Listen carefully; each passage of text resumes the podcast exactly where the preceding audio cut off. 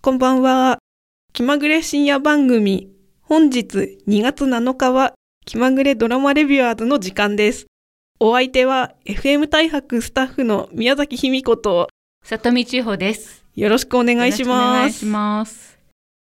えー冬の今期のドラマが始まりましたけれども、始まりましたね。はいもう2月のね、まあ頭になってますので。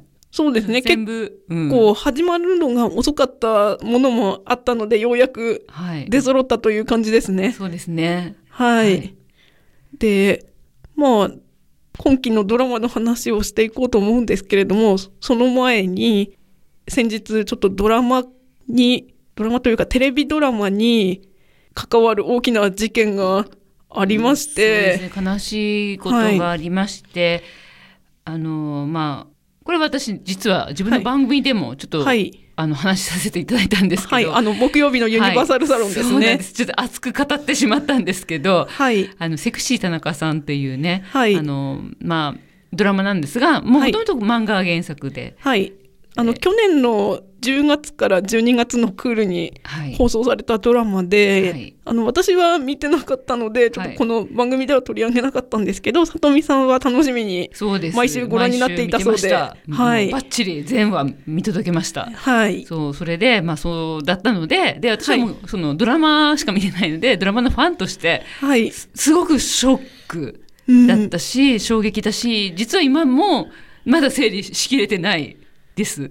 うもう、ん原作者の方がね、亡くなったって、芦原さん、はい亡くなったっていうことで、はいまだ、ちょっと私も、まだ、あの、噛み砕き切ってない状態ではあるんですが、はい、うん。まあその原作者の芦原ひな子さんはドラマの脚本が最初の原稿が原作通りに書いてほしいという要望が通っていなかったので何度も話し合いを重ねて書き直してもらってでも最終的には最後の2話をご自身で執筆されたという話でしたよね。うんそうですね。はいはい。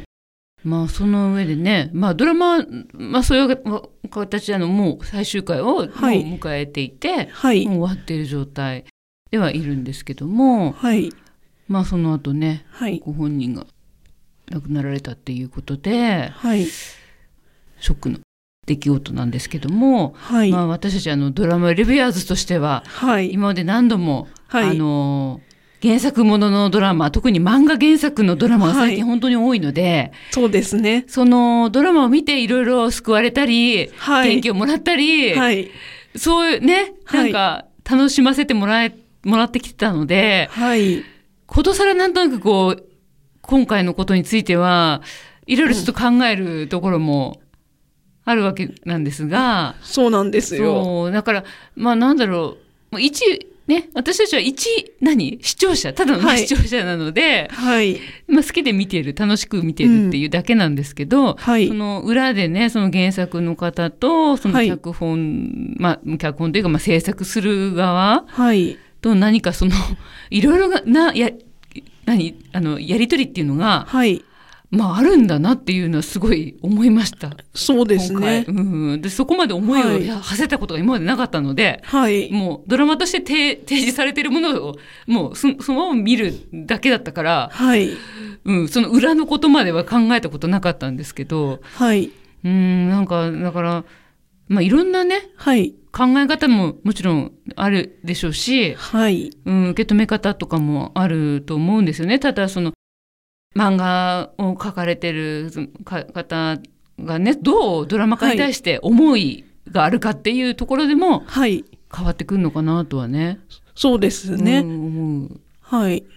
あの、原作者の方も、あの、自由に変えてくださいっていう方もいれば、うんあの、原作通りにしてくださいって思う方もいらっしゃるのうで、んだからはい。そこがねなかなか、い、やもう結構だ大変なんだなっていうか難しいところなのかなっていうのは思いますね。そうですね。ね本当私たち何にも考えずにはい。もう放送されるものをそのまま受け止めて見てるだけだったから、はい。そこのね、はい。原作者と、その、まあ、脚本というか、その制作、ドラマ制作の方ののね、はい。やり取りまではちょっと、本当に今まで思いを巡らせたことがなかったので、はい。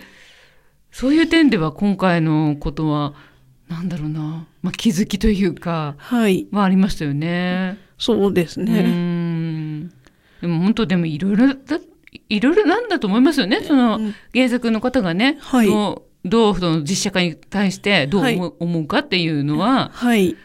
うん、まあささっきあの宮崎さんも、ねはい言ってましたけど、そのまあ好きにはい。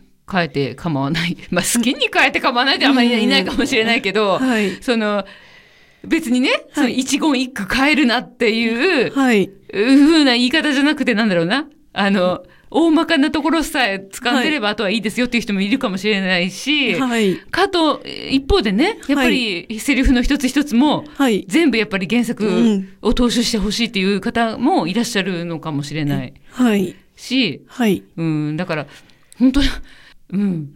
いや、原作もののドラマ制作ってのは、まあ本当あくまでもこれ私別に一素人としての、一素人、はい一市民としてのはい。思いしかないですけど、はい。ものすごいコミュニケーション取んなきゃいけないんだろうなと思った。あ、そうですそこね。は。はい。うん。やっぱりその原作者っていうのはやっぱりそれ作った人、その世界を作った人はだいからね、はい。そこのか、その方とのコミュニケーションというのはすごく大事なのかなって、は制い作する側になるとしたらね、はい。とはすごいそれは思った。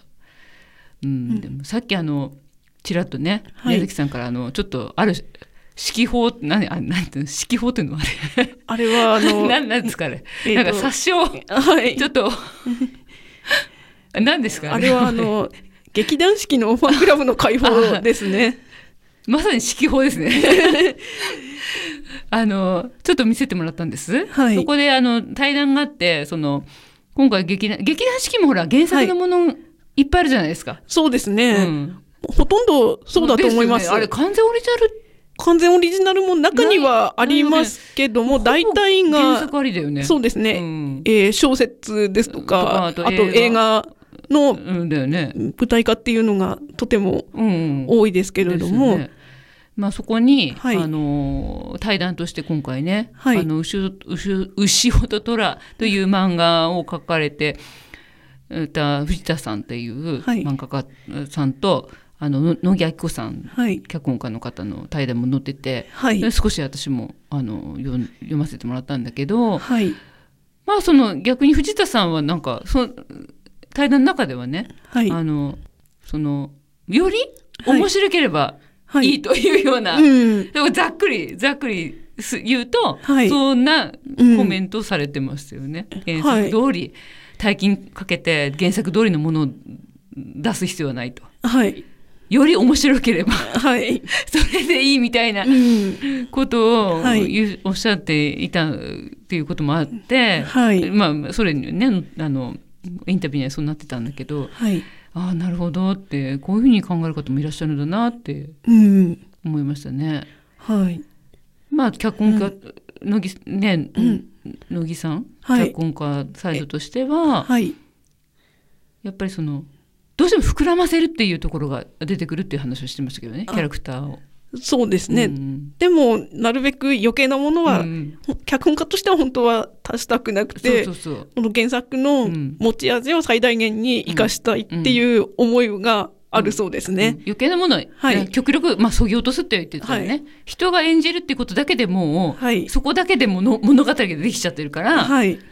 うん、セリフとしてはそんなにあのつ加えないみたいな話はされてましたよね。そうですいね。やだから本当ねいやコミュニケーションですからねそうですよここはねなんか私はい本当になんともあれですけど、はい。一本当にただのね一ど素人のね話しかできないけど、なのかなってそうですねす。ごく、うん、思ったしまあ、一応私たちはドラマに関してはど素人ですけうどん、放送業界の端くれとしては、うんやはり考えなきゃいけないなって思います。そうかはそうい。だね、うん。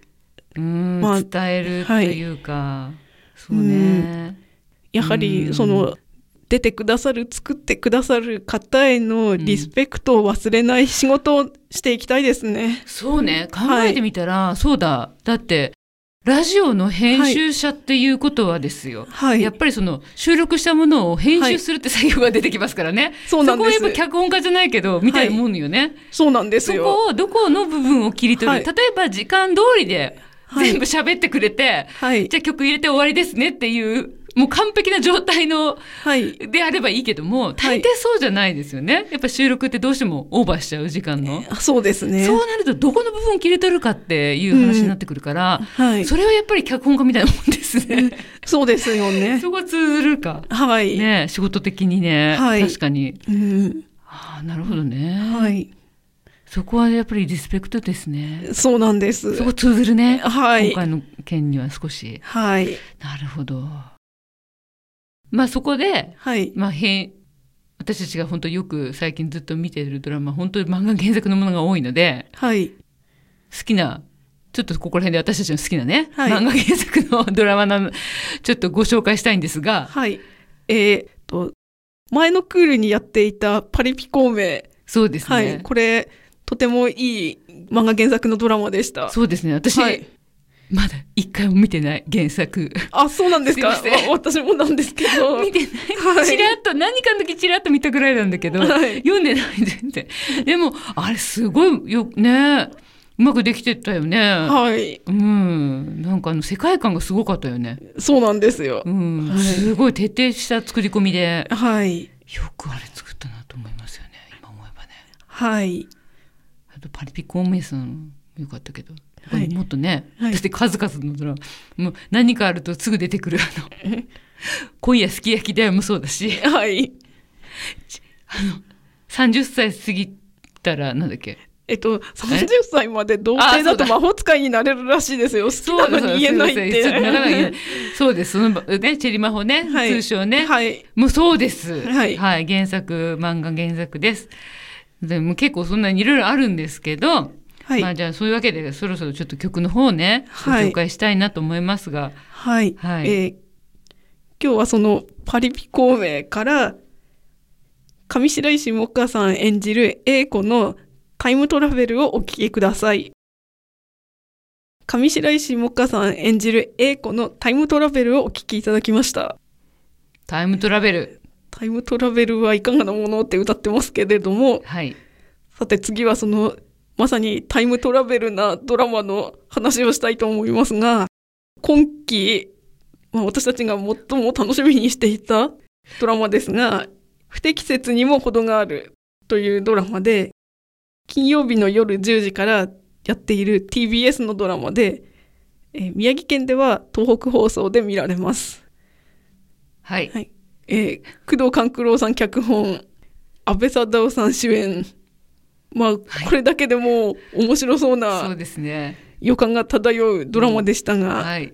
実際面白いですね。ね、始まりましたけども、はいまあね、お始まったのはね、あの、1月の末ぐらいから、そうなんです、ね、始まったので、まだね、ちょっとはいスタートした間もないはいですけども、はいえータイムトラベルですね。はいこのえーこの作品 あは、作品。はいえー時は1986年ではい阿部サダヲさん演じる小川一郎は中学校の体育教師で野球部の顧問もしていてかなりあの高圧的な態度うでん生徒に接するのではい。地獄の小川と呼ばれて恐れられている存在なんですけどさらにシングルファザーあでそうだ。うんあの娘は突っ張りで。突っ張りなんだよね。はいそうですまあ、家庭環境もなかなかというところなんですけど、まあ、そんな中ある日路線バスに乗ったら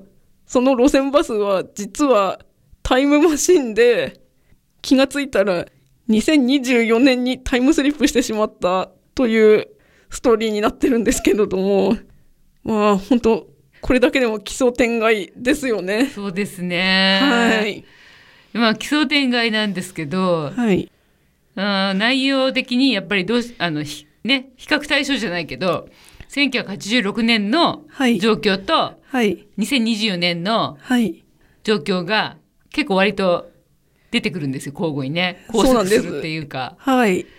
それがまた、もうはい面白みの一つはい。なんですけども、はい。どうですえーっと、いや、あの、昭和の小ネタがとにかく満載で、ちょっと私は昭和のかなり終わりに生まれたので、知らないことばっかりで、面白いですね。いや、生まれが昭和っていうな、だけじゃないあなた。そうですね。生まれが昭和なだけで、あとは、うん育ちはもう平成になってたよね。 そうですね。私はね、昭和の記憶ありますよ。 あ、そうなんですはいね。あります。はい。子供ながらですが、ありますので、はい。あの、だけどごめん、ほんと正直言っちゃいますが、はい。ちょっと私、あれ時代の交渉おかしいと思 います。そうなんですかもう1986年、あじ ゃない。っていうこと。あんなんじゃなかったですよ。言っちゃっていいこれ。あ、はい。私私の記憶ではもう本当体罰っていう言葉もう出てたので、はい。あんな風にね、はいお尻ね、ガンガンおケツバットとか、 はい。ね、あの、バットでお尻叩くなんて言ってなかったです。 そうなんですね。もう、あの時代は私が知ってる1986年にはちょっとあんまなかったと思いますよ、あれ。はい。うん。まあでもそれはちょっとデフォルメしてますね。相当デフォルメしてます。はいあとあの、聖子ちゃんカットもちょっと古いですね。はいうん、もう、ちょっとそういう感じだったと思います。時はい代的に。 はいいろいろちょっと、クエスチョンが私はどうしても知ってるので、はい。記憶が少しあるので、はい。なんかあれこんなだったっけとか、あれとか、 結構あれあれあれってのが多いんですけど。はい。まあ、おおおざっくりとしたところは、まあ、はい言いたいことはわかるんでね。はい言いたいことはわかるんですよ。雰囲気をこうしたいんだなとかはい。はありますけども。はい。うん。うん、でもしね、私本当だから昭和を知ってるから、なおさらかもしれないけど、私あんまり昭和に戻りたいと思わないですね。ああ、でもまあそうですよ ね。あごあの、あれに出てくる昭和は、ちょっと嫌だあな。の嫌だなっていうか、私は、その、あ、ね、宮崎さんほら、ないじゃない、もう知らないじゃないですか。はい。私ちょっと知って、少しやっぱり覚えてるから、はい。いや、あの時代に戻りたいって全然思わないですね。ああ、なるほど。差別的で、ああ。卑猥で、うん。うん、私 は嫌。かといって今最高っていうわけじゃないけど。はい。でもまあ、昭和から見た、令和のここが変だよっていうところうをん結構描いてますね。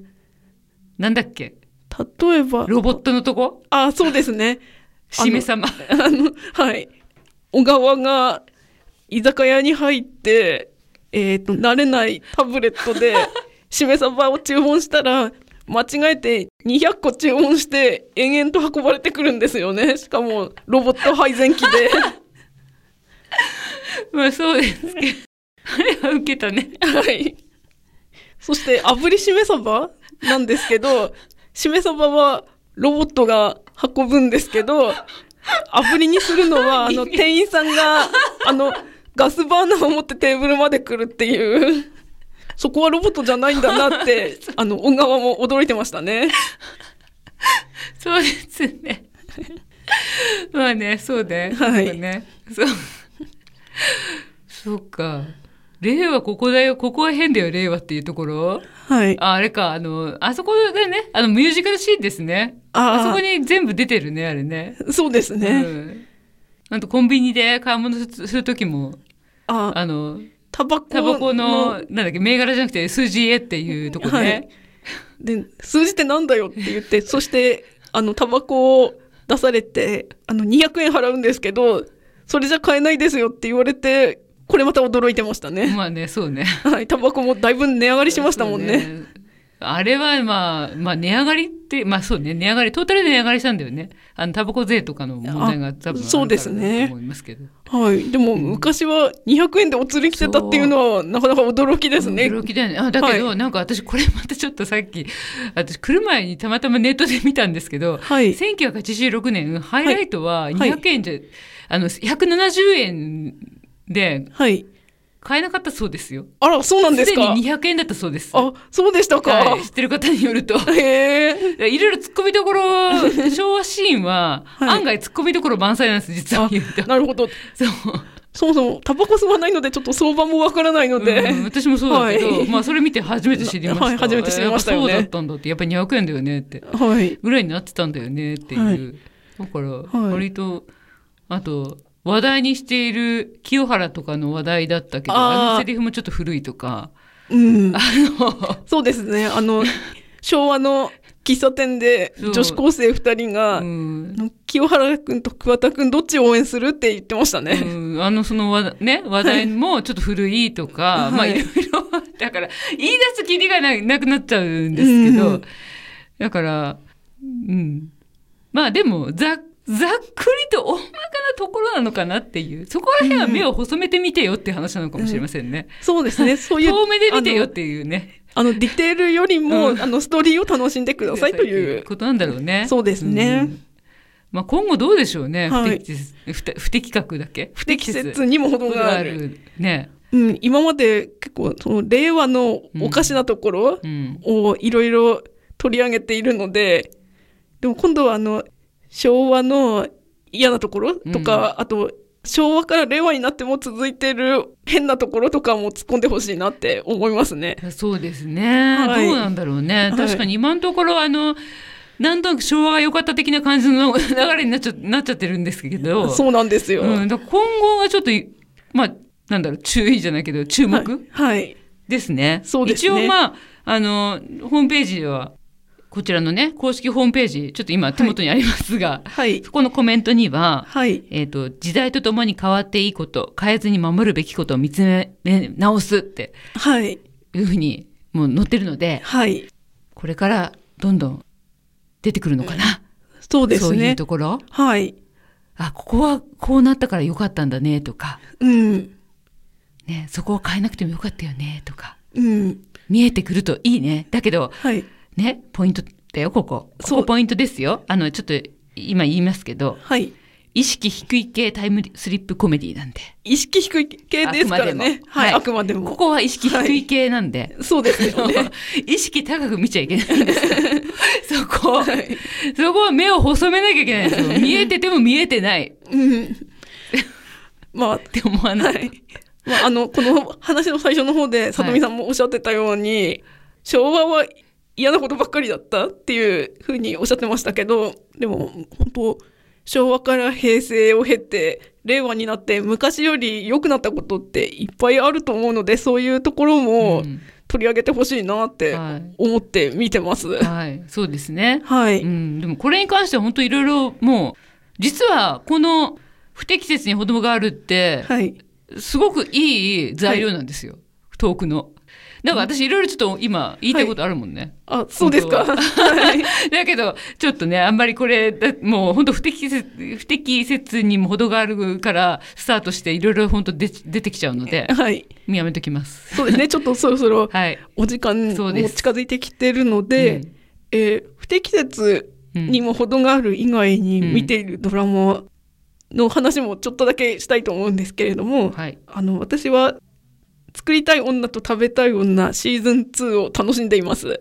あ、はいもう始まったんだもんね。はいシーズン2ね。はい。はい。 NHK の総合テレビでうん。月曜日から木曜日の夜10時45分から放送されてますけど、前回というか、まあ、シーズン1の雰囲気はそのままに新しい登場人物も出てきたりしてまた新しいあの展開が広がってますこれもあれですね、漫画原作なんですよね。そうなんです、うんはい新しい登場人物が出てきたんですね。そうなんです、えー、見てない。あと何見てるんですかあとないんか。ないえっとじゃあ次は私あのわさとみさんを私が見てるはい私結構見てるよ、今回。あそうなんですかははいい、まず、I love you。おこれは王道。火曜日のそうです。ドラマですね。あの、はい TBS の。はい。はい、そうです。私、ちょはいっとハングル勉強してるんで、あの、韓国の俳優が出てるんですね、今回ね。あなので、はい彼彼がいろいろ心の声とかで、はい。日本語で会話してるの、普段は。はい。でも、心の声はに、あの、韓国語。韓国語なんですね。はい。なので、ちょうど私、じリスニングの勉強にいいかなと思って。あ、なそれるもほど含め。て見てます。はい、はいまあ、ドラマのストーリーとともにうん語学っていうのも面白いですよね。はい。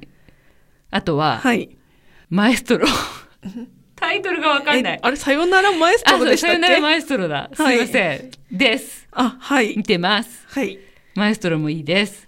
あの、すごく、この間の回は、主人公が夏目し、あの、俊平さんっていう人なんですよ。はい。の妻役、妻のはい。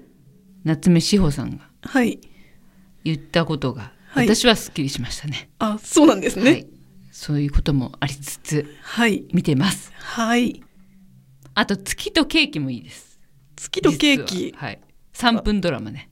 へえ、そ3分。 3分です。えー忙しい現代人にぴったりのそうなんです長さですね。はい、隙間時間で見れるよっていうドラマです。はい。そんな感じですかね。そうですね、はい今日のエンディングの曲は、ただいまお送りしている、えーさよならマエストロに登場したロシーニのセビリアの理髪師を聞きながらお別れしたいと思います。なんかちょっと高尚な感じの最後ですね。そうですね。えードラマレビュアーズらしからぬはい高尚な雰囲気で。不きでお別れしたいと思います。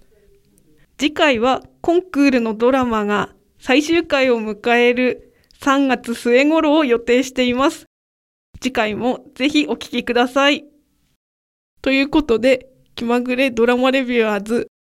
お相手は FM 大白スタッフの宮崎卑美子と、里道穂でした。おやすみなおさい。やすみなさい。